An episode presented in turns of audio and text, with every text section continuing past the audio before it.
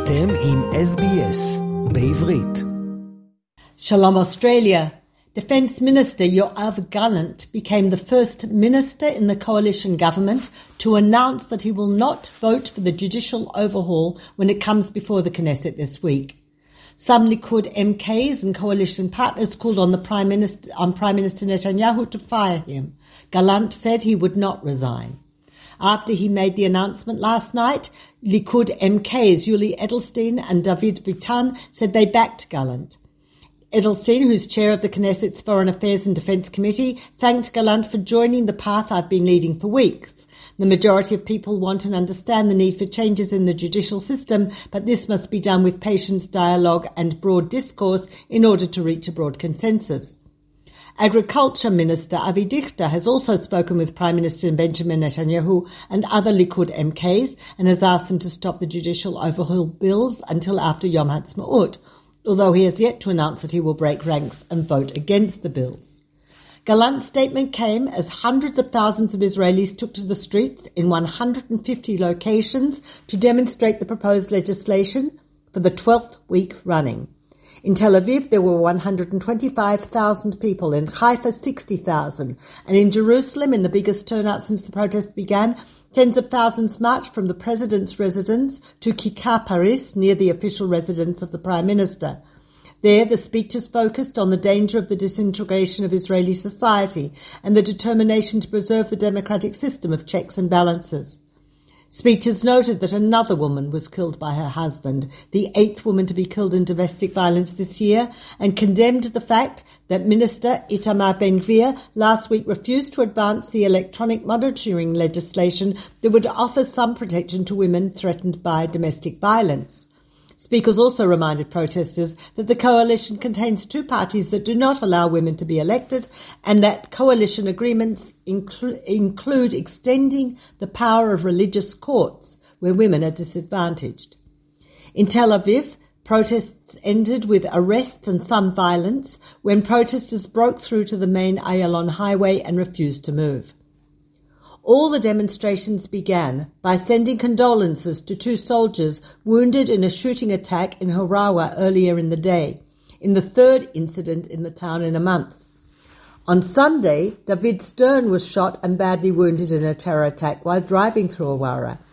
That attack came exactly three weeks after two Israeli brothers were shot dead in a terror attack while driving through the town. Nearly 1,000 retired Israeli Air Force pilots yesterday pledged their support for reservist personnel who've notified their units that they will not be reporting for a weekly flight session in protest of the government's judicial overhaul plans. The retired pilots wrote, volunteering for reserves can only happen in a democracy. The values on which the pilots were raised over generations do not allow them to continue serving the country that is changing its face from democracy to dictatorship.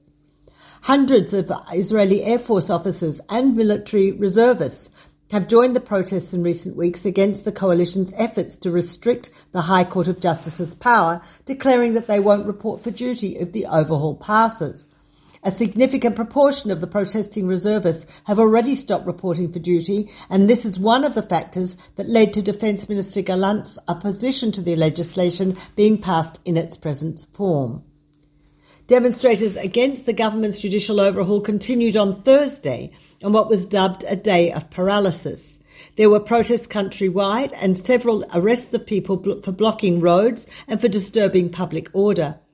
Thousands participated in a march through the ultra-Orthodox city of Bnei Brak.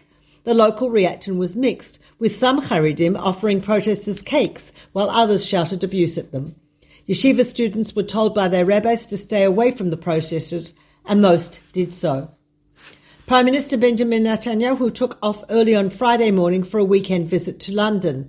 Netanyahu's plane was delayed amid plans by anti-judicial overhaul protesters to attempt to block the Premier's path to the airport as he made his way to Europe for the third weekend in a row.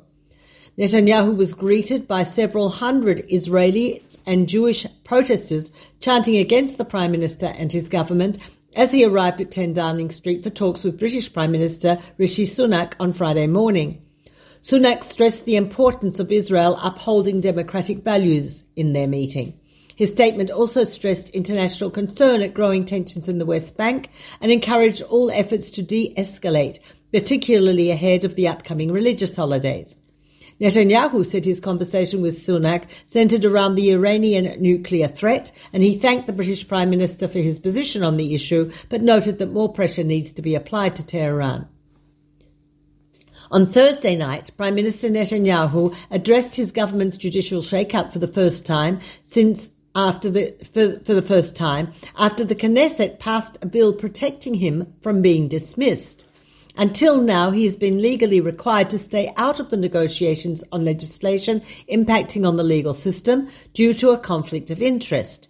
He's on trial in three corruption cases. Early on Thursday morning, the government passed a law that means he can only be dismissed if three quarters majority vote by a three quarters majority vote of government ministers or MKs, and then only for mental or physical health reasons.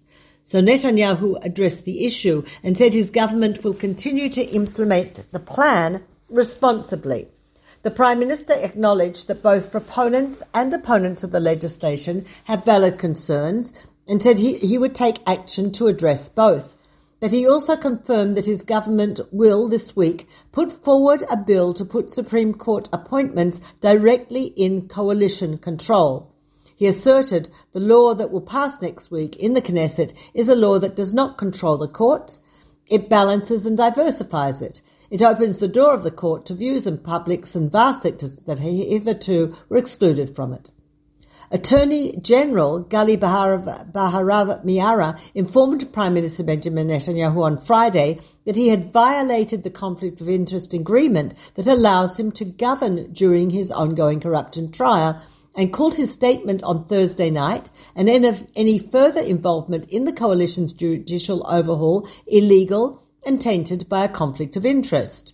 The 2020 deal forbade Netanyahu from making uh, senior law enforcement and judicial appointments or getting involved in legislative matters that may impact his ongoing trial. Netanyahu's announcement on Thursday night came hours after the Knesset passed the law designed to shield him from being removed from office from under this agreement. Following Baharav Miara's announcement, the, peti- the movement for quality government in Israel, which has previously petitioned the court regarding Netanyahu's conflict of interest, said it would submit a further petition asking that he be found in contempt of court and demand that the sanctions prescribed by law be imposed on the Prime Minister, including heavy fines and imprisonment. A Prime Minister who does not obey the court and its orders is an anarchist and taking advantage of his privilege. Security forces were on high alert in Jerusalem for the first Friday of Ramadan. 83,000 people took part in afternoon prayers at the Al Aqsa Mosque on Friday. Some restrictions on movement for West Bank and Gaza Palestinians were eased to allow women, children, and some men to pray there without permits. The event passed peacefully. Jews have been banned from going up to the Temple Mount during Muslim prayer times during the holy month. And the Baha'i community also celebrated its new year on Wednesday night. This is Peta Jones Pellach reporting for SBS Radio from Jerusalem. עקבו אחרינו והפיצו אותנו דרך דף הפייסבוק שלנו.